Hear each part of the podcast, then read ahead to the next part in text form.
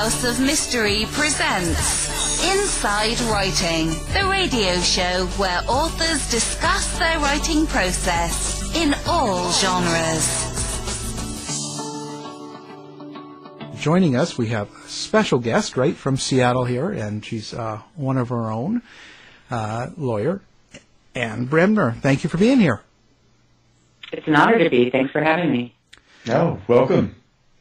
So, Thank you. I was, you know, there, you've done so many cases, and um, you know, one I was thinking about was the Amanda Knox, of course, and, and I've talked to her, and and it was quite a story.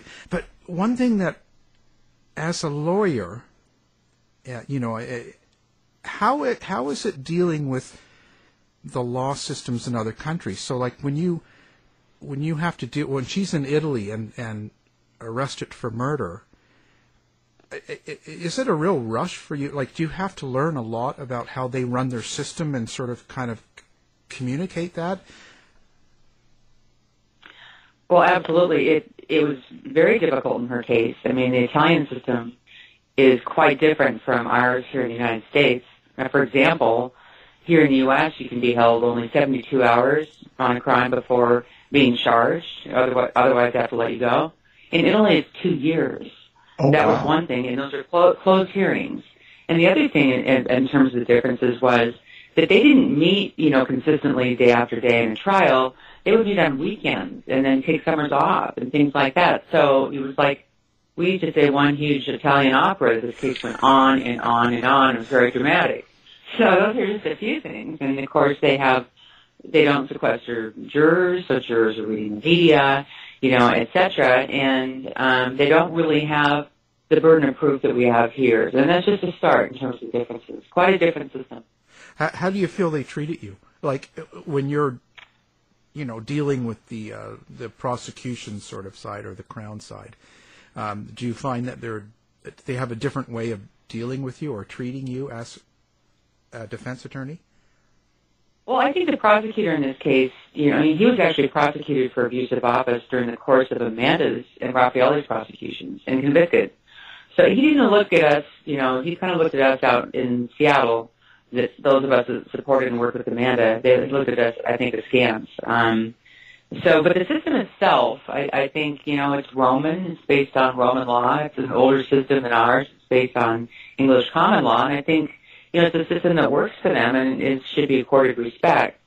Uh, overall, I think we were treated um, relatively well. But keeping in mind, she had her own lawyers in Italy that were actually, you know, combat in combat every day or when they were in session during the trial against the prosecutor. Yeah. Now, now I have to ask: Do you think that the Italian lawyers were doing as good a job as the American lawyers since she was an American citizen? W- was there any, I think- you know, bias?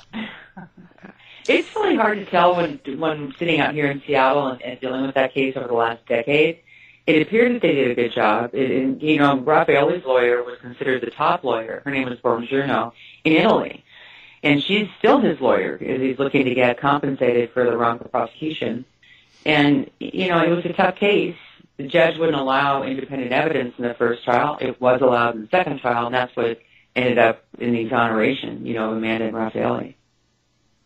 Okay. Do you, do you think that'll ever? Um, is that is it over now? Because you know how it, they kind of overturn it. Yeah. I mean, it just keeps going back and forth, and I'm saying, well, it, will it ever really end, or is it just is it done, or is it going to keep going, or what? That's a great question. They it, this wasn't just double jeopardy in this case; it was triple jeopardy. there was a conviction, and then that was overturned in a de novo appeal, which means you tried the case all over again on appeal.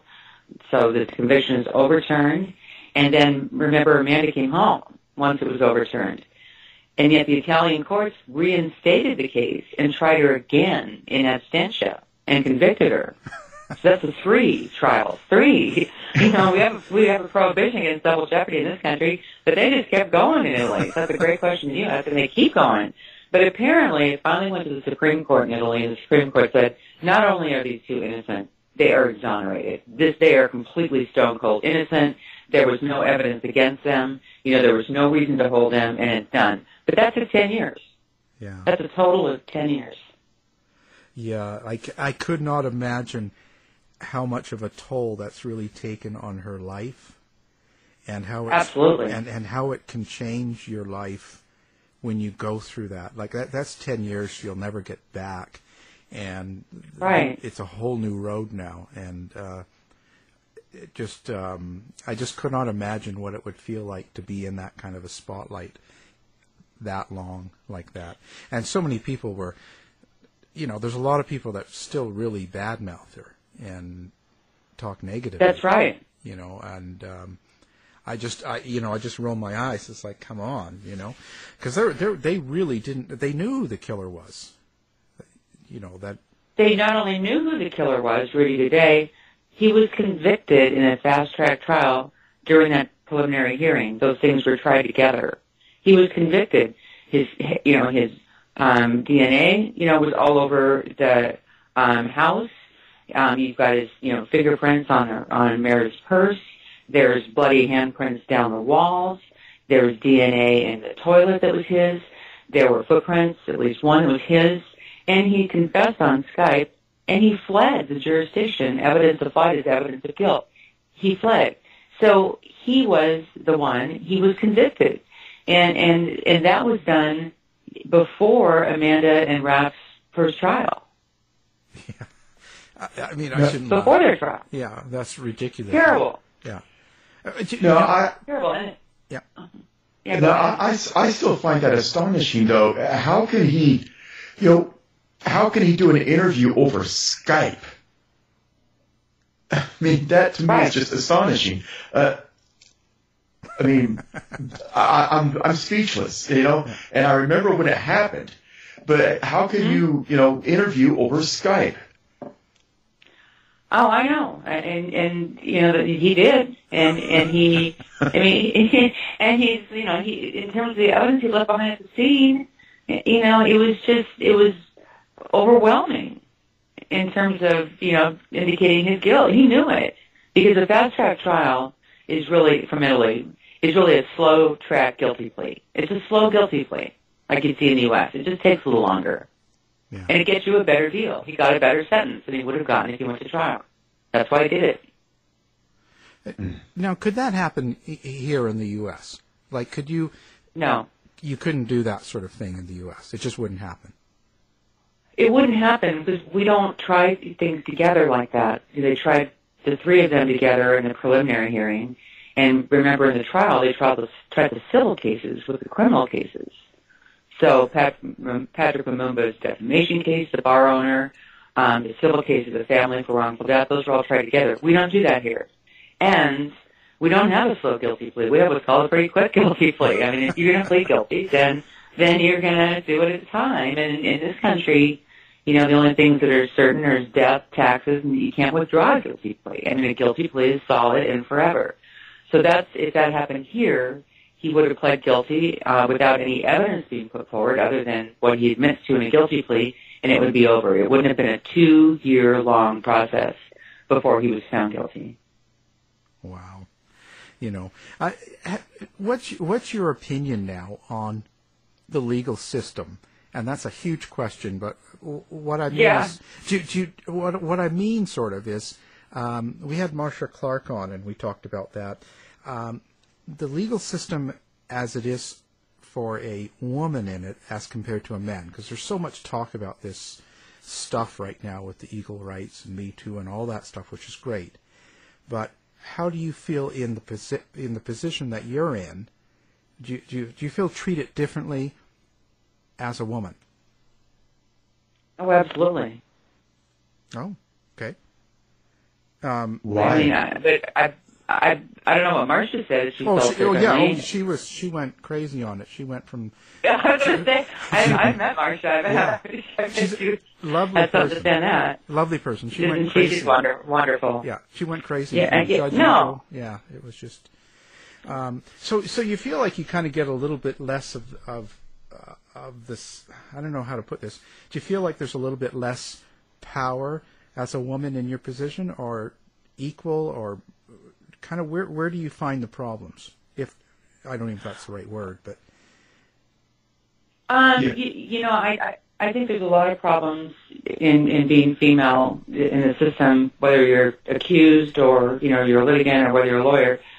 But what I've encountered over the years, and I've been a trial lawyer for 35 years, I used to be a DA, is that it, when I was younger, things like this would happen. I was a prosecutor. The judge would say, Ms. Bremner, can you babysit the defendant's kids in the hallway? You know, and I would say yes. yeah. right. Well, and I did say, I did say later, I wouldn't, I wouldn't leave anyone's kids with me. But anyway, I'm just joking. But yeah. you know, those kinds of things, you know, it, it happened in my career, and and sometimes you know you get the honeys, the sweeties, that kind of that kind of thing. But but more, it's it's and, and I'm not a big complainer about things like this. I'm just telling you some things I've seen. Is that there can be you can be demeaned sometimes by opposing counsel or sometimes by a judge, or people think, well, she wouldn't have a big client like that. You know, that would be a guy. You know, some of those kinds of more subtle um, assumptions, and I've seen it from you know lawyers that have worked for me. You know, like, is that your client? I'm like, well, yeah, actually it is. You know, they they chose me, right? But um, so it can be kind of subtle, but in all the years I've practiced, I have to say that it's a real strength for me to be a female lawyer. I'd rather be nothing else. Um, I think women have more range with juries. I think I think we're more empathetic in a lot of ways. I think that we we get a little more latitude uh, in the way that we present our cases, a little more creativity. And, and, and I, I think that, you know, our relationships with our clients can be very, very close. And so, on balance, it's been a wonderful thing for me. But you know, there's definitely I can say me too in terms of some of the problems. for sure. Me for sure. too. Time's up. Me too. Yeah. Yeah. Time's well, up. Me too. Well, I, I, well, you know, I can't. We're going to have Nancy Grace next month because she's promoting the new show. You are. Yeah, her and Dan Abrams are doing the new A and E show, where they retry yeah. twelve cases or something, and they're retrying them. So they're Mm-hmm. doing a promo bit. So those two are going to be on, and and uh, I'll find out from her if she took anything from any men. Nancy? Yeah. I doubt it. Yeah. I love Nancy. But, you, know, you, you know, I'm sure. I'm sure she's encountered it, but whether or not she, you know, didn't fight it, I mean, I could. she's um, I- she's I wouldn't have the guts. I would not have the guts to say anything. I, I, she's really nice that I've talked to her, and she's really sweet. She's not, wonderful. Not as aggressive as she was on the show, but um, you must have had a good time Yeah, on I that agree. show. You must have had a great time on that I, show. I had a great time on that show, and and I'll tell you, whenever if Nancy was tough on me, I just smiled. You know, it's like I'm not gonna fight with Nancy Grace. Yeah. But you're right. She's she's sweet. She's she's a good friend. She's loyal. She's so kind, um, and she's wonderful to everyone in, in her life. And and I've known her now for 20 years, and I just think the world of her. I consider her a very very good friend, a very dear friend. Yeah. A very very nice lady. The um Yes. the uh, now the James Chasse murder. Um, th- that was a big case for you as well, wasn't it? In Portland, yes. Yeah. That was a civil case, uh, the police case. Do you think that because that involves kind of police killing someone that you know they it was deemed he shouldn't have. Uh, Do you think that goes on more now, or is that getting more of a problem or less of a problem? You know, the whole concept of police abuse and racism against police and blacks. You know, this whole thing. What's your opinion on the direction it's going in? I think it's getting a lot more publicity, a lot more attention, and that's obvious, you know, across the nation. And we see, you know, big cases everywhere from New York to South Carolina to Seattle, you know, to Chicago to Baltimore, you know, et cetera, and the big cases.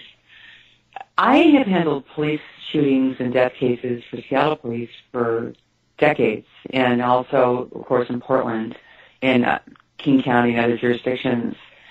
And from my perspective, there you know there there have been claimed to be controversial police involved deaths throughout my career, and, and and so when I've seen the more recent publicity, you know I know from the cases that I've handled that that this is these we've had these kinds of cases for a long time. No police officer wants to kill anybody. You know I've usually been on the scene right after it happens, and you know the use of force by a police officer is is extremely serious and very serious to the officers themselves. So, in with Seattle juries, I've never had an inquest jury find against an officer over the years. So, but to answer your question, is, is it something that's new, different? At least from my perspective, you know, we've we've had kind of a consistent number of deaths, you know, per year. Uh, very unfortunately, um, at least in Seattle.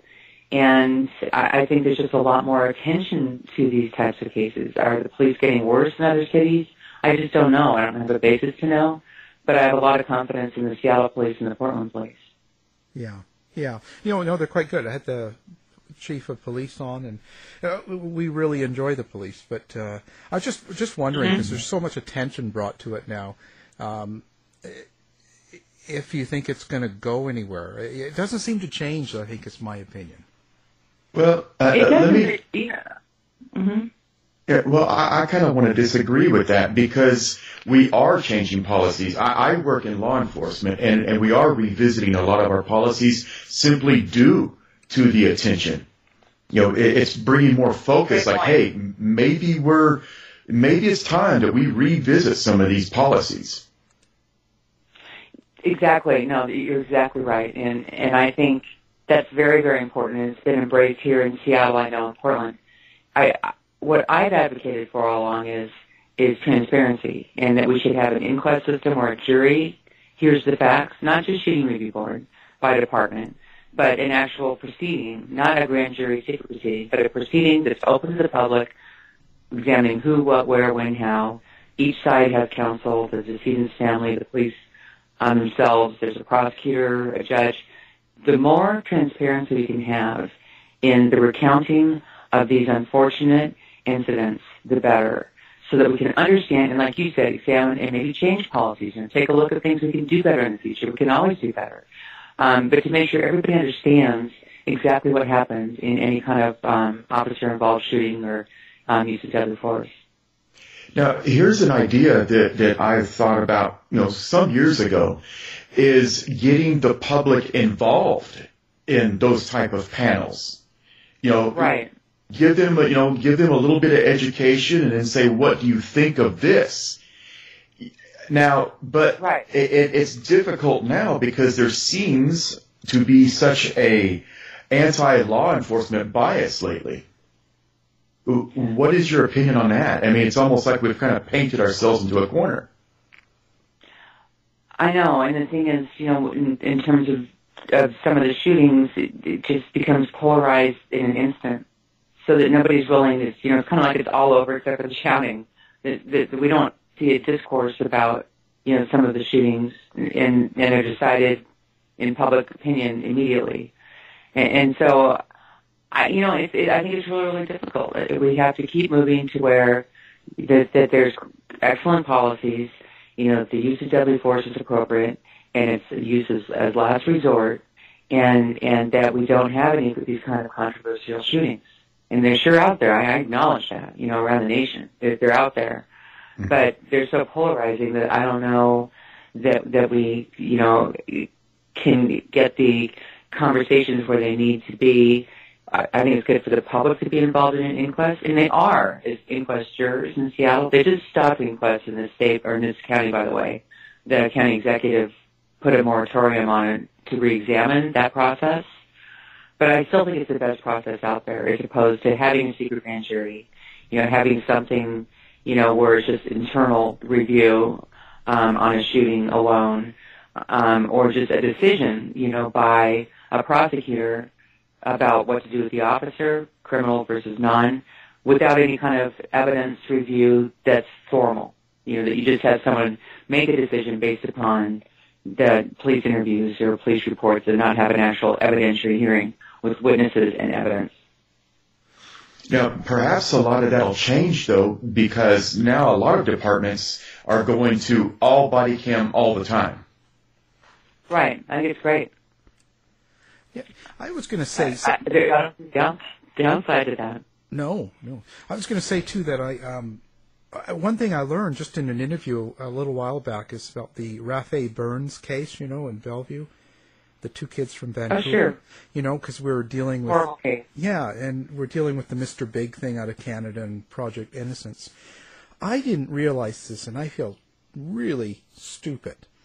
Now, so, never. Well, no, I do because when uh, they do not offer parole in the state of Washington. Oh no, they don't. Huh? So What? I- yeah, no, No. see, I knew Kevin wouldn't know this either. If you're in Washington, like these two kids got convicted for the murder. You weren't on that interview, but and now there's, you know, there's a lot of controversy whether they did it or not. Blah blah blah. That- We don't need to get into that, but I I just found out when we were doing that interview because the Project Innocent Ken Ken Klonsky, the guy ca- trying to help them get out, says there's no parole in Washington. So you get 20 years, you get 20 years. Exactly. We have what's called sentencing reform. It's the SRA Sentencing Reform Act, and it was enacted in the early 80s. And it's basically saying that they felt that parole was abused, and they felt the commission, the sentencing, or the commission, and also the legislature. And so it was basically you do the crime, you do the time. There's set, there's set um, ranges, looking at uh, crime itself, looking at your criminal history, you know, looking at other factors, and you're going to serve that time within a range. And then when you're out, you get what's called community supervision for short term, but parole is gone. Um, there was like an anecdotal story that a judge once had sentenced somebody to like sit in his lawyer's office for a couple hours on a serious case. I mean, that that's the kind of things people were saying. It's like, and then parole would be granted too early, you know, for people, and they would go out and commit he- heinous crimes. So in our state, we said it's all um, sentencing reform, and we have specific times that you do, depending on the crime and your history, and then when you're done, you're done. Wow. Uh, do, you, do you like it? Do you think it's working? I like it um, because I, I think it does give certainty, and, and I think it. I think when I was a prosecutor, I thought a lot of the ranges were too small, especially for like uh, negligent homicide, like with the DUI. You know, some of those were were seemed to me to be you know lighter sentences. Again, like negligent homicide is is not a lot of time. So some crimes you think, geez, it should be a lot more time than that. But for anybody sentenced, they probably think it's way too much time. And I remember the Burns and the Fay case. Yeah. Remember, they went to Canada. They went up to Canada Yeah. and had to be extradited. Right. And of course, Canada wouldn't extradite them because it was a death penalty case. Exactly, exactly. And so that's why they came back and they were tried, um, you know, only looking at a license. How do you, actually you're a lawyer? This is good. How what do you think about no? Because what do you think about that Mr. Big thing? Because in we see in Canada, Kevin, they do uh, Mr. Big sting. So the kids are up in Canada, and the RCMP undercover force pretends to be gangsters or kind of bad people, and they def- befriend the people that they feel have committed a crime. And so then what they do is they get them to do, you know, run guns, drugs, steal cars, do all these fake crimes that they've made. And once they get the trust, then they end up getting the information about, oh, so tell me about those that woman you killed, you know, or something. They'll get into that, and they record it, and it's a recorded confession. In now in the states, that's entrapment, isn't it? In the in Canada, it's still considered legal, but they used what the Canadian policing did to convict those two in the states, even though. Mm-hmm. But They how can, did. how can that be? Because if that was American cops that did this same thing to them in Bellevue, i- it wouldn't be allowed. So why is it allowed to take something that you couldn't do in, in this country from another country? Like that's confusing to me. Well, I mean, it was it was legal in the country where it occurred, and I actually went to that trial. I remember watching or listening to some of those tapes of um, uh, Burns and Rafay talking to the quote unquote bad guy mobster people. Yeah. But entrapment's pretty hard to prove. You have to basically show that you wouldn't have had that thought in your mind unless they, the authorities, you know, um, got it implanted into you or, you know, persuaded you to do this, but you didn't, you basically in a lot of ways, you know, wouldn't have done the crime otherwise. And I think the Canadian case, they spent quite a bit of time hanging out with these two and getting them to talk. And then the tapes were deemed to be admissible by a judge. I presume an argument was made, like you said, to Judge Mertel, who was the trial judge, you know, something like, you know, well, this is not, wouldn't be legal here, so it shouldn't be admissible. I'm sure that was tested Yeah. to the judge, but he let him in. Yeah, because it's a voluntary utterance. Yeah, definitely. They were bragging, as I, as I remember, they, they, you know, there was there was quite a bit, uh, I think, of, of tape in that case. Oh, there was, there was. They did five months, and the uh, Sebastian Burns is the one that did the uh, the bragging. But he was, you know, when you looked at him throughout the whole five months, even when they didn't talk about the case, he was very arrogant. He was, uh, Yes. he came across that way, like he would tell the judge what was wrong, you know, in the case. He he was very flippant to people, so people didn't like him. Right. Rafay was really quiet and polite and mannered, and didn't really go off. it So wasn't wasn't Rafay's sister the one that was murdered besides the parents? yeah, yeah, she was the one with autism and twenty years old. I. Horrible. Yeah. Oh, it was a terrible Yeah. bru- beating, terrible, awful. That was brutal, Terrible. and especially in Bellevue, something that just you'd never heard of, you know. Um, I- I just so many of Right. those, so- many of those, because now the Supreme Court of Canada sort of put a real kibosh on that sort of uh, Mr. Big thing. So, Mhm. and a lot of them are being Well, overturned.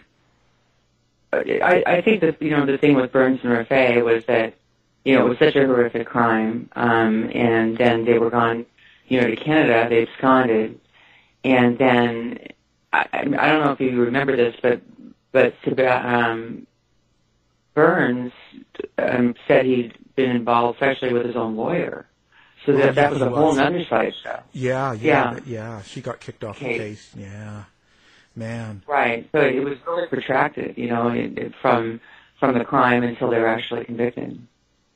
Yeah, this would be a great movie. Yeah. Terrible case. well, it's a terrible case, and I and I know that they're uh, Sebastian Burns is done with his appeals, but I know Rafay's still on his, so um, we'll see Well, where. well, you know, they just finished. They just finished doing a number of um, pieces on the Menendez brothers. Twenty five years later, I think Netflix did one, and they did a Law and Order Dick Wolf series on that case. Yeah, yeah, we actually just talked to them on the the A and E one where they had that, and uh, you know some of these cases, uh, did, which which did which sticks with you for the longest? Like right now, that you were involved with, or even if you weren't, what what stays with you?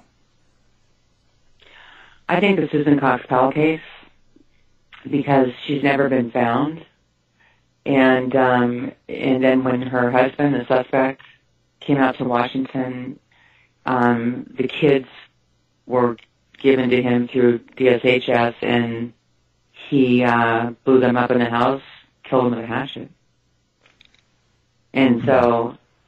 And Susan still hasn't been found, and it was just such a horrible tragedy to like a wonderful family you know, who I've worked with for years. It's just like there's, I've never seen in all of the cases I've covered or handled myself, such like a horrible set of circumstances. You know, those little boys, you know, Yeah, they they were running to their dad. He said I was surprised. and he set the house on fire and killed them with passion. Oh yeah, yeah, that was terrible. Terrible. What do you like better, uh, defense or prosecution? What did you like personally doing better? Or I guess you have to say defense now, but I like all of it. I, I like I like all of it. I, I'm like, you know, there's there's that saying that only lawyers and painters can turn black to white. You know, it's like you come into a situation. I guess I'm more just based on the client or the case as opposed to what side of it I'm, on-. Um, I think it's most rewarding to be a prosecutor and represent victims, but I represent victims in civil cases too. And so I find that to be the most gratifying. The people that don't have access to justice, in a lot of ways, I like to help with that. Amanda Knox was very gratifying. You know, there's somebody that everyone thought was guilty in the beginning, and you know, you know, uh, all types of horrors were raining on her head, and to have gotten involved in that, you know, and trying to help somebody, you know, that that almost seemed beyond help in the beginning. It's really gratifying to me. It's a great thing to be a lawyer that you can use those skills in our system to help people. And so I know, I know it sounds kind of simple and almost cheesy, but there's nothing like it. I think when when she came home, I mean, I, I was crying like a baby. I mean, it was just like when I heard the news. yeah. You know, when certain cases, when when when justice prevails, I mean, there's just nothing like it. Did you think that we have some sort of uh, like with the wrongful convictions that have been coming out lately, and a lot of the talk about that. Um, do you think that we need to reassess some of the trials, some of the conviction sort of things? Like, like should we be um, showing them on TV? You know, like the, you were talking about public and and they all get on one side or on the other because of whatever they see, but without really seeing the evidence. So, should we really be televising everything as it goes and exposing everybody to it, or should we kind of keep it a little bit more quiet? I think we should televise things, and that's part of you know access to justice and our rights as citizens. But it's also the right of the accused under the Constitution to have the public, you know, examine their trial for fairness. I mean, it's not just public access rights; it's the right of the accused to have their their the, their proceedings scrutinized, you know, for fairness. And you know, I, I covered some trials for some of the cable networks, and Scott Peterson's case, remember, was fully televised. Right. Um, Michael Jackson's wasn't. Um, Casey Anthony was. You know, it's like O.J. Simpson, of course, we know the trial of the century. Yeah. You know, but I think I think it's helpful for the public to see exactly what the evidence is if the public wants to see it in a high-profile trial. And in, in Michael Jackson's case, you know, we, we would have to come out as lawyers and address the media about some of the legal issues. And I was put in a position saying what happened in court. Well, why not just have people, the public, see what's happening in court? You know, the Court TV was a great network. You know, Dan and Nancy both do a lot with public trials. You know, Dan's got his own network now, the LawNewz Network, Right. covering live trials. And, and I think people want to see live trials. And I think that's the best way to see justice at work, our system at work. And people can make their own conclusions Well, by you- watching the evidence. Of course, the jury's going to decide and the judge is going to decide. But, yeah, go ahead. Sorry. I think well, no. I just the- the only thing is because like we we were doing we were in Phoenix. We still are uh, our show, but um, that's where it was originated. And the Jodi Arias trial was on. So of course we had um, you know uh, Kirk Nurmi and we've had uh, sure. um, you know Martinez. uh, You know we did the whole thing several times. Mm-hmm. How can you see? Because I look at Kirk Nurmi and, and he it wrecked his life. Um, I know. and, and and I just don't. How can you do your job when you're under that much scrutiny? Like, oh, did he did he did he get a you know operation? Did he lose weight? Did he is he you know what color tie is that he's wearing? Or he's you know all these name callings, and then then the threats on their families, and then the uh, I'm gonna you know we're gonna kill your daughter, and you know all the stuff they were getting. I'm thinking, if I if I was in, I mean I don't know, I'm not a lawyer, but if I was a lawyer under that kind of scrutiny, I I think it would be very hard to do my job, not because I'm inadequate, but because wow, that's that's pressure I'm not used to being on. All of a sudden, I'm on every cable channel, twenty four seven, and everybody's got an opinion about me. Yeah, I mean, that's for someone like that. I, I felt horrible for him. You know what he went through, and especially with someone like Jodi Arias as a client. I mean, she was demonized. The public, there's no, as you know, no doubt. And and, and of course, Marcia knows what that is. You know, she was um, prosec- prosecuting O.J. Simpson, and you know, any number of these cases, you, you, you do have that. That's a real big downside. Even in the Amanda Knox case, I had people make death threats, put me in felons' outfits, doctor pictures, put them on the web, you know, all kind of put my address out there. There's a whole world now with social media and the media where where where, where it can be really menacing. Well, doesn't that like? Do, but uh, what I'm saying is, but doesn't that okay? So you're here with getting little uh, bad comments about Amanda and threats. Doesn't that take the attention away from what you're doing, or doesn't that kind of affect you? Like, I, I'm just trying to get into the mind of how that would affect you. Yeah, I mean, I, I've over the years, I, I'm not on the level of Marcia or, or anybody else that has the cases in, in the media. I, so I can't really speak to that kind of exposure. But no matter what the exposure is and, and the negativity, sure it affects you. I mean, I, I've had um, police protection at my house. Um, you know, I've had an alarm installed in my house that goes directly to the police department. And it can definitely affect you. I mean, it would affect anybody, whether you're getting threats, whether you're getting smears, you know, whether you're getting, you know, criticism that's not fair.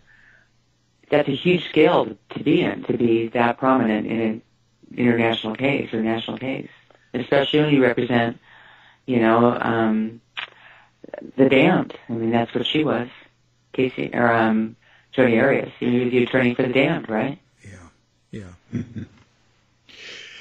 Now let's let's revisit media coverage of high-profile crimes. I, I think one of the points that, that Al was alluding to is: Do you think that major coverage of a crime before the trial, do you think that that could prejudice any potential jury pool? And, how do you get around that as a defense attorney? That's a great point, and and that's the analysis when there's prejudicial information out there that could um, taint the jury pool, then then there's a real concern. Prosecutors under the ethical rules are not allowed to say much, and they shouldn't.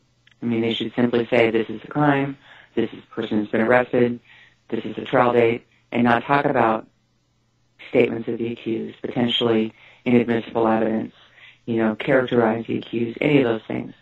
And that helps a lot when a prosecutor um, it, it basically stands by what they're duty bound to not do or say.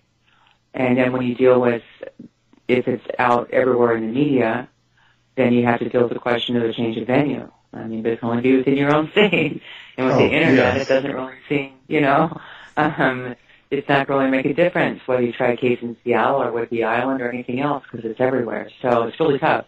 And I was going to mention the first case I remember like this historically was the Fatty Arbuckle case in San Francisco that really made Hearst, you know, rich and able to, I would say, he was able to build San Simeon because Fatty Arbuckle was the most popular Hollywood comedian of the day. He was accused of a homicide, a rape and a homicide, and it was all over all the time in the newspaper, the Hearst newspapers. And he was tried three times, and he didn't do it. And the jury said he didn't do it, and he died like at the age of 50 after three trials. Mm. There was so much salacious coverage about him. It was parties in San Francisco. Um, I think it was the Mark Hopkins of the St. Francis, and a woman, you know, died from sepsis, but they said he had sex with her and he's so fat he killed her, and on and on and on. It sold newspapers like crazy. But there's really no way to avoid that. Like you said, in, in today's, you know, digital age, you know, we've got Right. CNN, we've got Fox, we have major networks. Uh, for example, a local example, um, we had the Amy Bishop killing here, where, you know, she shot her um, colleagues over here at UAH.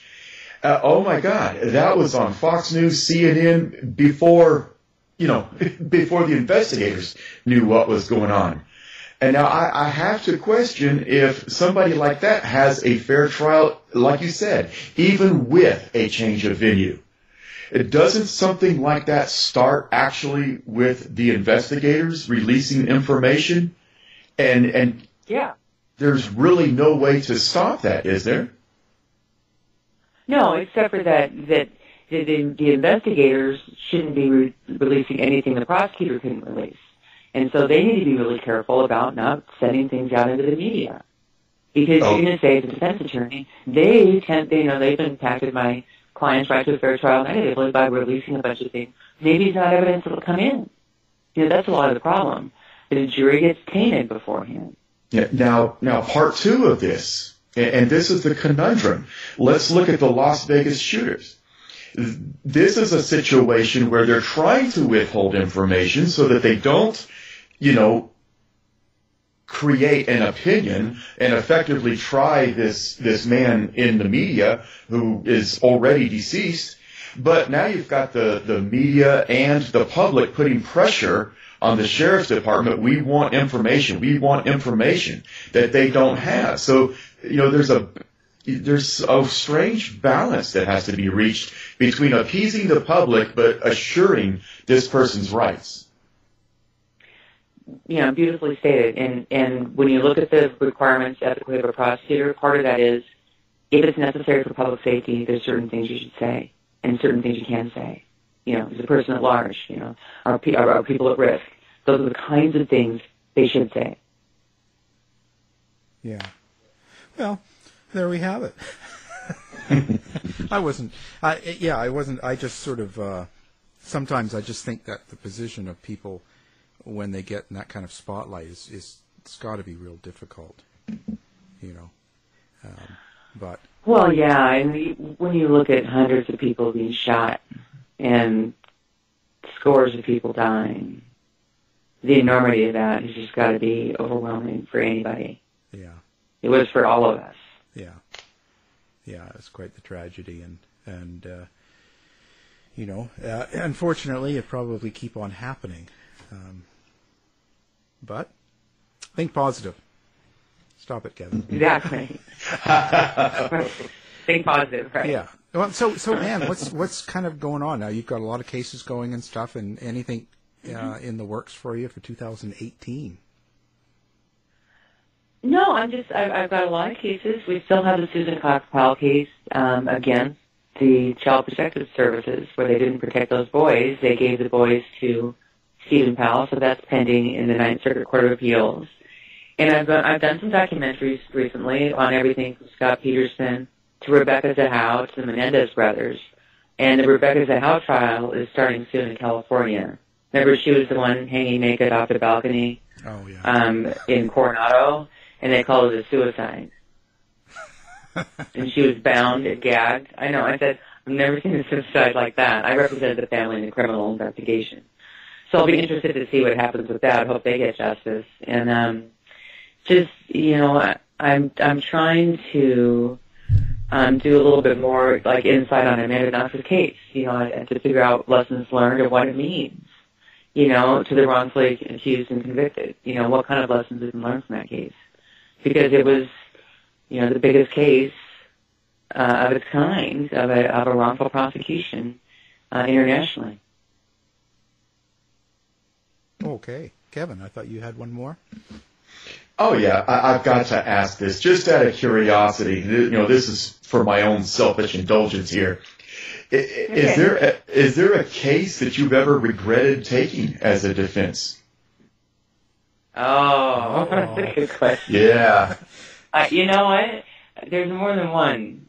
I can tell you that, but I can't tell you what cases. uh, not on the air. Come on, you can't. Yeah, I don't know if they're listening. Exactly. yeah. Well, you know, uh, you, you, never know. Okay, you can always say, "Hey, if you're listening right now, turn us off." Yeah, but yeah, everybody listens to you guys. Yeah. So, no, I mean, I'll just say I, yeah, I have some regrets. I'll, I'll leave it at that. Now, Al, you can tell she's a good attorney because she answered the question without answering it. Yeah, that's right. Thank that's you. Right. Thanks for the compliment. Yeah. yeah, that's how it goes. Well, Anne, uh, it is, yeah. we're we're going to wrap it up, but thank you very much. This has been a pleasure, and and and you know, anytime you have anything to talk about, or if you want to have any um, news about anything or cases, and you want to bring out some information, we are more than happy because we do crime all the time. We're five days a week, and uh, we're we're open to it because you're in Seattle. That's our home station here, so we're always promoting stuff like that. Well, it's been such an honor and a pleasure to be with you. Thank you so much. Oh, thank you. The honor was ours. Okay, we're back. To find out more about our show, guests, or to listen to past shows from our archive, please go to www.houseofmysteryradio.com. Show's over for now. Was it as good for you as it was for me? Well, good night. This has been a production of Something Weird Media. I'll be back.